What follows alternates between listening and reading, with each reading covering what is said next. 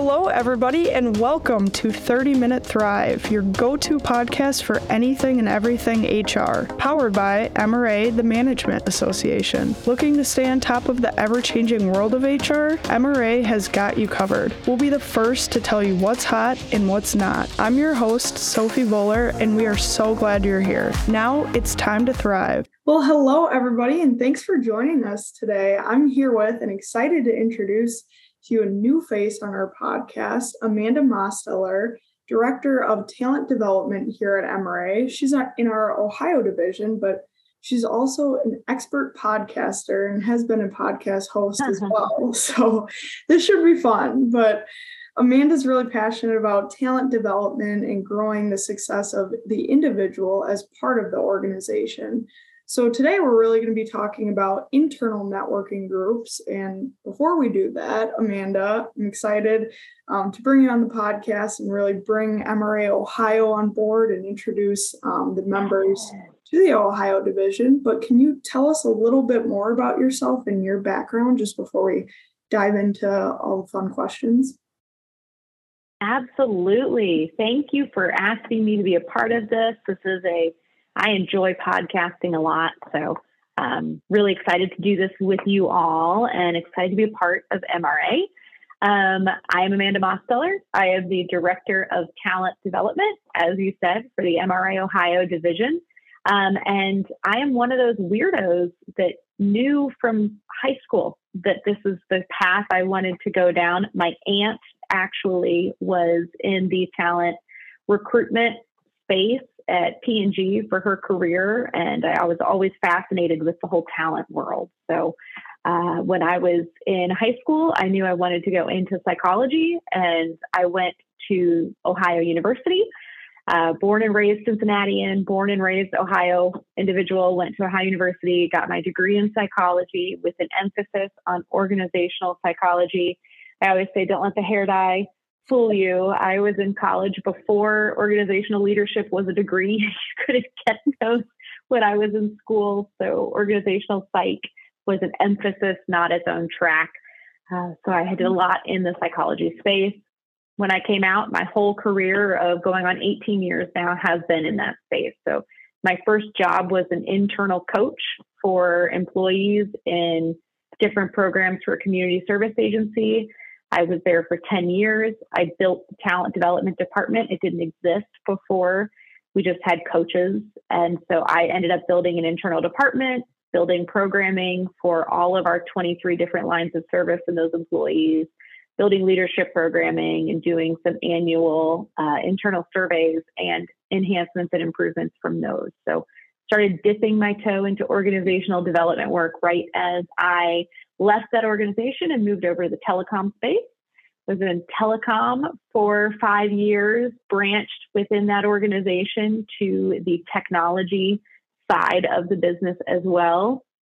While there is when I started gaining my experience of strategic growth through acquisition and incorporating new organizations into an existing organization's structure, culture. How do we make these two groups work? So we grew through acquisitions four times while I was there, and we went from a regional Ohio provider to an international provider operating in five different countries with over 5,000 employees. So, my strategy of developing folks in person in Cincinnati quit working overnight. Fast change, lots of change, and organizational development and coaching started becoming a lot of where I spent my time.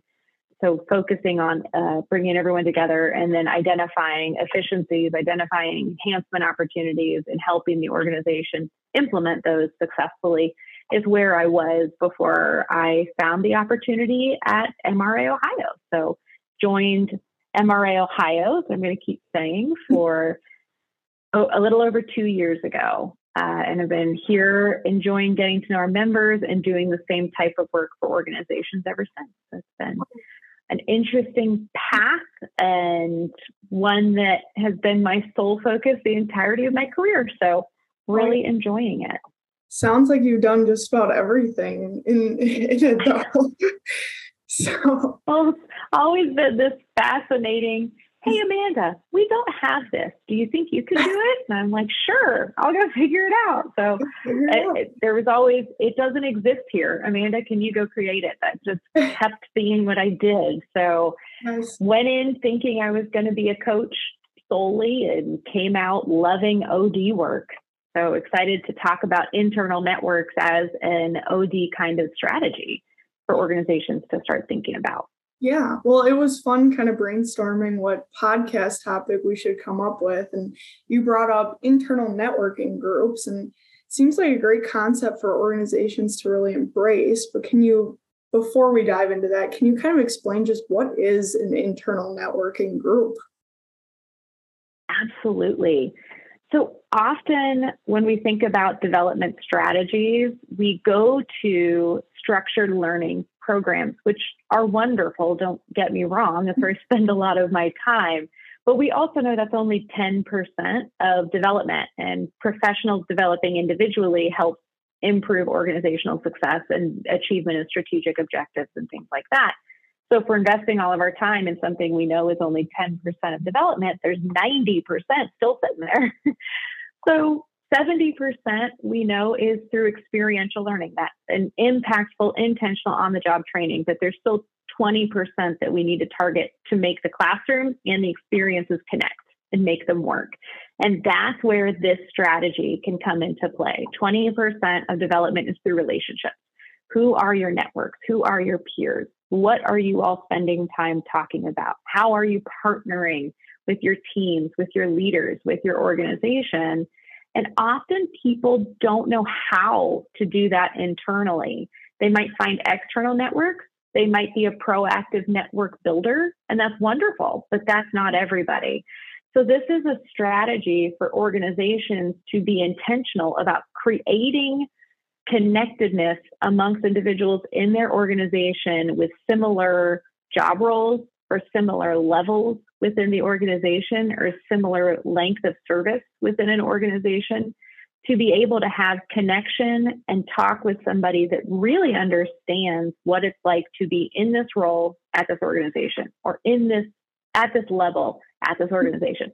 I have a peer group now. We can meet regularly and really leverage and connect those two different areas of development together through helping people build these relationships and then leveraging those.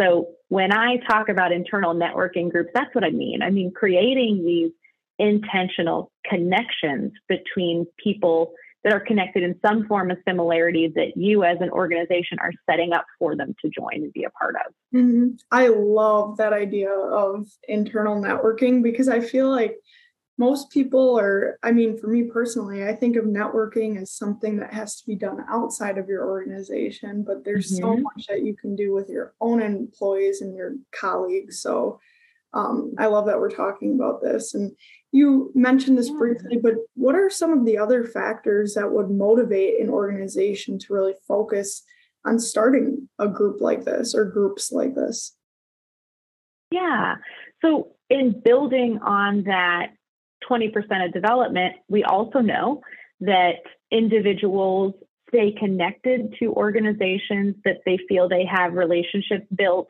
There is research that shows I will stay engaged and retained at an organization that I have at least one work friend where I feel really connected to them. I feel close with them, and not just colleague to colleague, but we interact potentially outside of work as well. So, creating a space like this, not only for organizations where everybody works in the same office building, that's wonderful. Still, you'd be amazed how many organizations are all in the same brick and mortar or same uh, office campus and yet still define themselves as siloed. So, even that still is an opportunity to create connection. Organizations that are geographically dispersed. So, we might have multiple sites or we might have remote employees, or we have members that are entirely remote with their employee base scattered all over the country. So, this is another way to build connection and to learn from people who really understand the minutia of what is going on for you as an individual contributor or a team member of mm-hmm. this organization in the same company, dealing with the same customers, living the same world, having the same job expectations. There's so much similarity with your colleagues that external networks are wonderful and you get diverse ideas from them. But this internal networking group would have an understanding at a deeper level that you might not ever be able to get an external networking group to understand what you're saying. So we mm-hmm. often talk about how organizations have those unwritten rules or those pieces of knowledge that you only learn by working here. mm-hmm. And external networks are just never going to be able to provide you that. Internal yeah. networks will help you do that. So from a, a motivating factor, a rationale as to why this might be something a group would want to invest in, do we know we have a culture that defines themselves as siloed, whether we're all in the same space or not? That could be a factor. And how do we create bridges? Do we have retention issues where in exit interviews, we're getting feedback about teams not feeling connected or people not feeling engaged and mm-hmm. connected to anyone outside of their own team? That can be a reason are we geographically dispersed? And so maybe a region only has two or three individuals of the same type of job role in that region, but as a company, we have 40 or 50 employees with that same job role.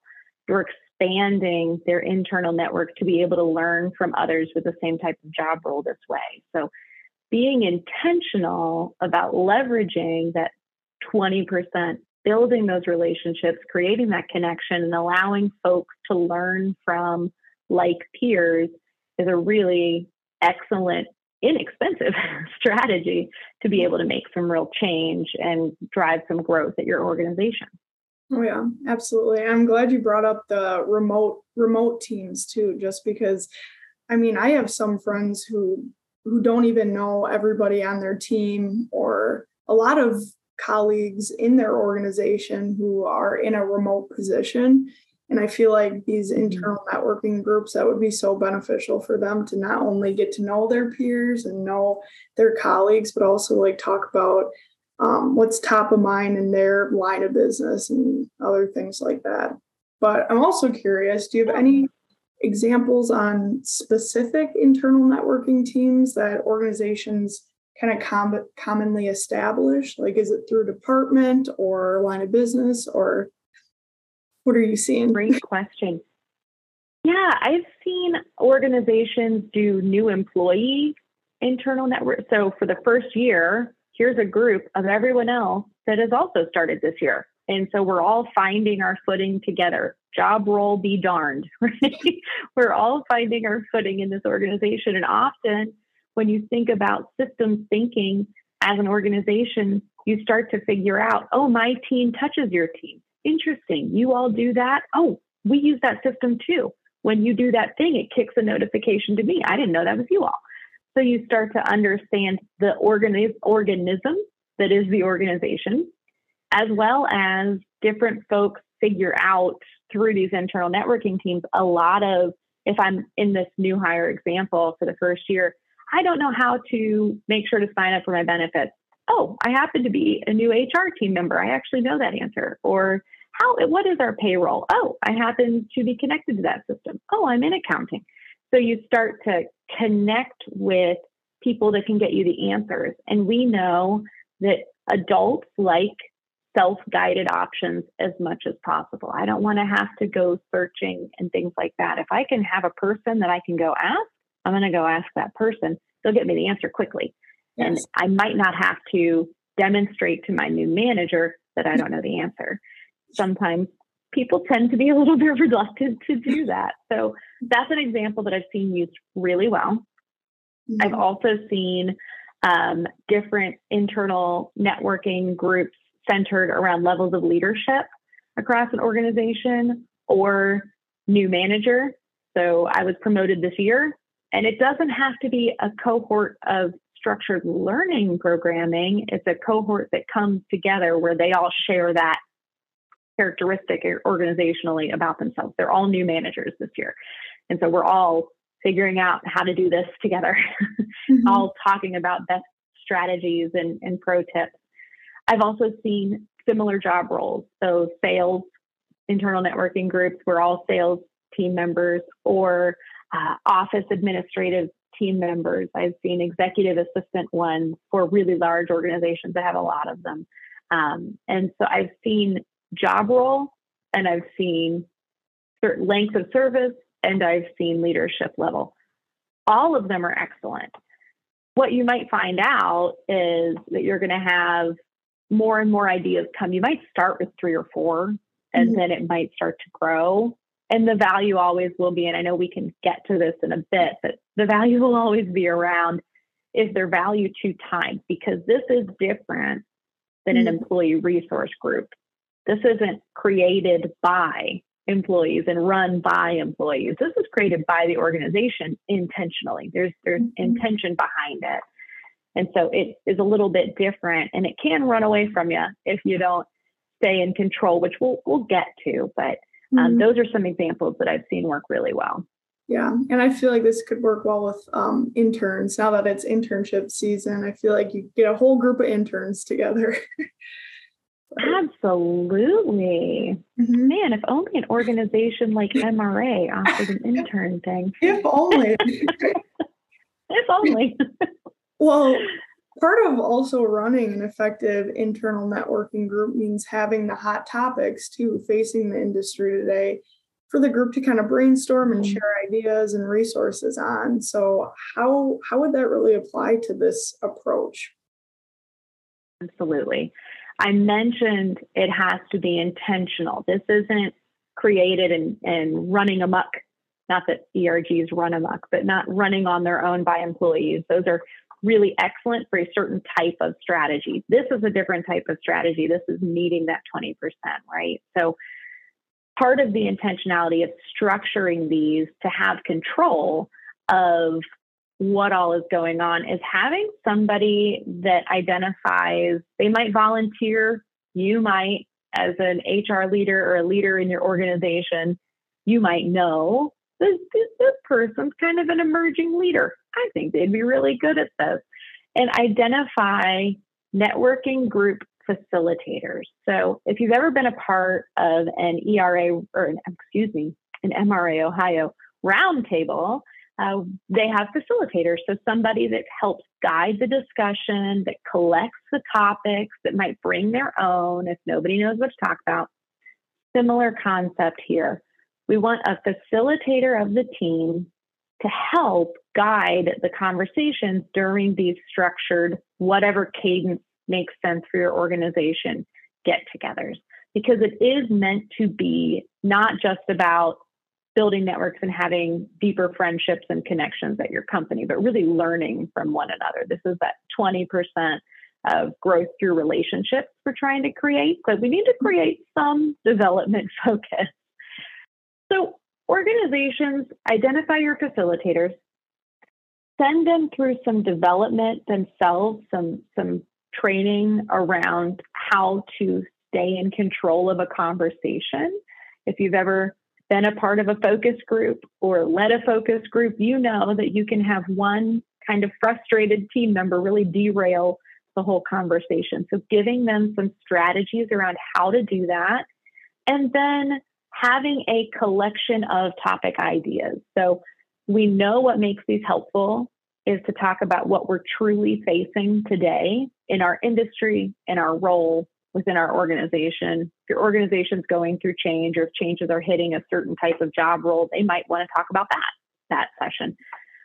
But creating some sort of topic collection strategy that the facilitator gets the topic. So it can be an you can do it through monthly survey monkey, anonymous things, or whatever type of collection you want. You can do send the facilitator an email. The facilitator can say, bring your topics to the session. Our next get together, we'll write them all on the board and decide which ones we want to tackle. It can be as, as unfancy as that or as fancy as some anonymous topic submitter. Different organizations like different systems and create different things. If your organization uses Microsoft Teams, you can have Teams channels for your networking group to connect outside of just the, the session, but be dropping their topics in throughout the month. Hey, at our next session, I'd like to have us all sit down and talk about this. I'm facing this with a client right now or a mm-hmm. customer, or we're dealing with this in our team as we've made this system change. I'd love to hear what everybody else is doing to overcome this obstacle. Mm-hmm. So, lots of different ways. Doesn't have to be fancy, but can be. Depends on what bells and whistles your organization already has in place. This is not meant to be an expensive implementation of a strategy. This is meant to be how can we just get intentional about getting our folks together and giving them opportunities to learn from one another. Yeah. So that is a big thing on hot topics and sticking to mm-hmm. them and collecting them in the first place. Yeah, I was just going to ask too on how do you recommend finding hot topics? I know there's just typical day-to-day business talk uh, where you probably know what's relevant mm-hmm. what's not but do you recommend articles or just scrolling on linkedin or news or what are some other oh, options? man you're gonna hate this. You're gonna hate this answer sophie yes. Yes to it all right. There you go. It depends on your industry also. I i know a lot about hot topics in talent development and organizational development and effectiveness. I don't know a lot about compensation and what's going on in that world right now you know. I don't really don't know a lot about what's going on in the sales world or the manufacturing space outside of the fact that all of us uh, have headcount nightmares right now. But I, the facilitator and those in the team that are uh, accepting and coming to these invitations to these networking groups, they're going to have their own avenues. Uh, they might have networking teams they're connected to outside of work. It is something they were talking about. They want to bring to the team internally. They might see things on LinkedIn. They might have, I may, we talked about in the beginning, I love podcasting. I love listening to podcasts. That is how I learn. When I'm at the gym, I'm not listening to music. I can promise you I'm listening to a podcast and I am learning something. That's the best time to, my mind is so open during that when I'm at the gym. So podcasts are perfect for me for that. Whatever avenue people mm-hmm. like to connect to uh, is going to be what helps them bring things in addition to like I said, internally, we all know this is going on. Here's how I'm trying to manage through it. What's everybody else doing? I know we made this change. I know we're launching this new product. I know we acquired this company and went from regional to international overnight. Surprise! How are you working through that? So, yeah. uh, those are the various avenues I can think of. Yeah, those are all great ideas. Well, conceptually, this sounds like a great way to meld many of the recommend recommended engagement strategies like mentoring, relationship building, peer development, coaching. But logistically, how would you really recommend putting something like this into full on practice? Absolutely. My first recommendation, anytime an organization is interested in launching something like this, is start small. I mentioned can, you can run wild thinking about every type of job role we have, or we want to have a connection of second shift employees and have a second shift and a third shift and a first shift team to just talk about what things they're dealing with or learning things on that shift. You can run wild. So I highly encourage step one, start small. Let it grow organically the way it makes sense for your organization to grow organically. So don't mm-hmm. make it a big thing if it doesn't need to be a big thing yet. I think your best starters are new employee is always going to be a great one to start. New leader, always going to be a great one to start. Or frontline leader, whether you're new or not, might be a great one to start, depending on how often you have promotions and, and, and things mm-hmm. like that at your organization, as well as any of the main job roles that you have a lot of folks connected to could be a great way to start as well. But start small with a few that you think are going to be the most impactful. Create your policy, create your your guardrails around how these groups function, how they are organized, how often they should meet, who, if there's a job description impact to a team member that's coordinating. Because remember, this is not driven solely by the employees. This is driven as an intentional organizational efficiency and effectiveness strategy. So it's okay to own scheduling. It's okay to have a job role where that is part of their job is managing the internal networking groups. But create a cadence that makes sense. I won't be prescriptive as to what makes sense. I don't know everybody's business structure. I don't know how often folks hobnob in the break room together anyway. So something that makes sense for your business to drive that connectivity, to build that camaraderie and create that cohort avenue of peer learning. Create your expectations of what a facilitator would do. Identify what that looks like. These are all that pre work logistically. Identify your volunteers, talk to them about how to maintain conversations, and then create your recommendations around submitting hot topics. And then you're going to start communicating. So you have to do a lot of the ounce of prevention's worth a pound of cure legwork up front mm-hmm. to get everything established. We all know in the effectiveness world, get your policies nailed down first, get your guardrails nailed down first. If it's not written down, you might have folks running rampant. But get all of that set up get what those expectations look like. This is a fantastic stretch assignment, experiential learning mm-hmm. opportunity for emerging leaders in your organization for to be facilitators that aren't quite that just aren't job openings yet. we could only create so many jobs, you know. So having this as an opportunity is really beneficial. Create all those guardrails, create those recommendations, create the schedule for the folks have that set up. And then as people volunteer or want to be a part of it, invite everybody, see who comes, keep it on their calendars, keep it going for them so that this becomes embedded in your culture. If you leave it up to the employees to run on their own, it very well likely will die on the vine because they have other competing priorities. And from an organizational perspective, management, upper management, if we don't see the organization investing their time and energy around having this become part of how we operate, they'll say, yeah, you could go to that, or we have this other priority, and that's going to take precedence. Mm-hmm. So it is important to be owned by, you know, HR or L&D or whomever owns organizational effectiveness and development for your organization to kind of also put that stamp on this is a intentional strategy the business is using so mm-hmm. we need it supported from the top down. Yeah. Logistically, I think those are great, great ways to start. Mm-hmm. Yeah, I like how you, um, and I'm glad you mentioned that the organization has to be fully invested in this because I want to bring this to a mm-hmm. full circle moment as we kind of wrap up.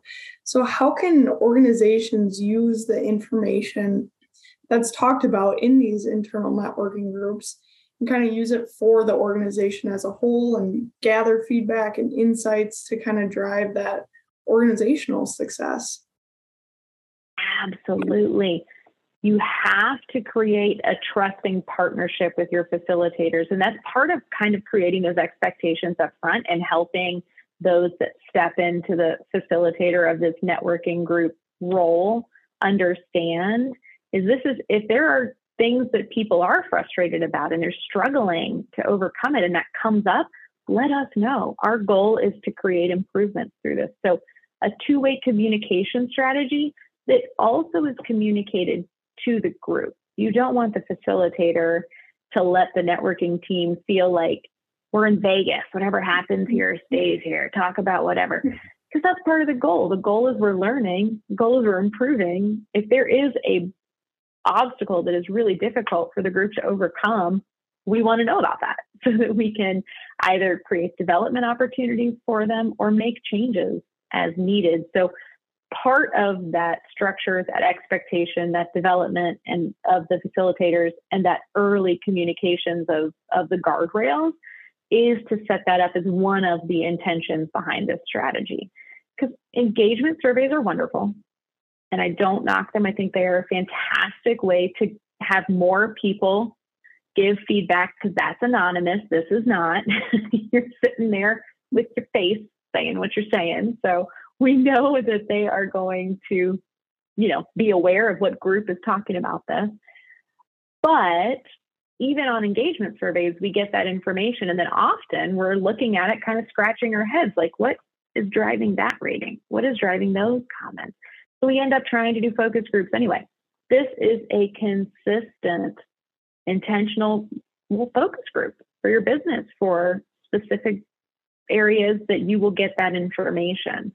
So establish that relationship understanding early. And then it's really important for those professionals taking the information to share it with whomever in the organization needs to know what we're learning for development opportunities to create that discretion area. Because while the group's going to let me know i'm not going to walk up to a the you know the sales executives and say hey so want you to know sales this guy this lady really frustrated.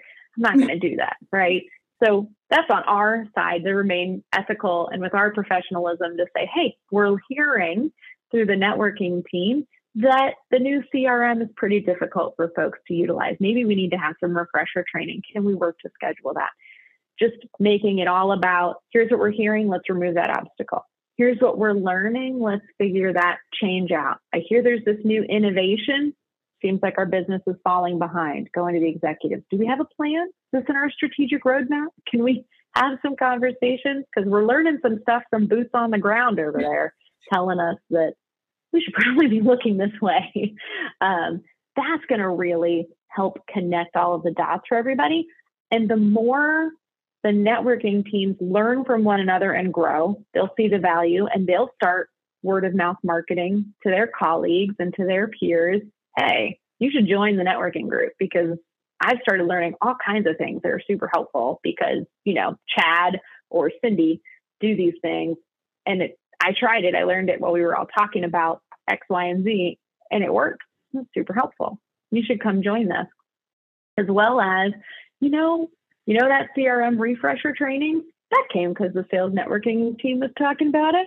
I'm just saying, you guys should come because we're really driving impact for the company we work for. And we know that's another engagement strategy, right?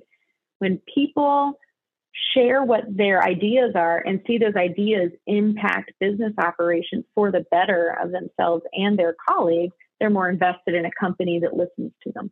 So, making it intentional about learning for both the employees and for the business to operate effectively is going to continue to ingrain this into part of your organization's culture for how everybody works together. Mm-hmm. Yeah, that's all great advice and great examples. So thank you for that. Any other final thoughts before we wrap up the episode? Well, I just I know it sounds like it could be a lot. You're like, how often would I have them meet? What would I do? When I was part of the organization that went from regional to international. So we grew through acquisition initially regionally and then we had a couple of large acquisitions that were outside of our lovely Midwestern area. Uh, for the Cincinnatians around there, we went from out of the tri state area into the state up north and then into uh, international. And it became the way that helped us maintain the elements each company that came together liked about their culture and engage and retain people. It was the strategy singly that worked. Everything else we did, all the great change management processes you follow, those are all wonderful. There's a lot of research behind why you do certain things. There's a lot of research behind preparing for the productivity dips and things like that. But what we heard about what helped people stay and feel retained was I got connected quickly with people across the business. I started feeling instantly like I was part of this new organization.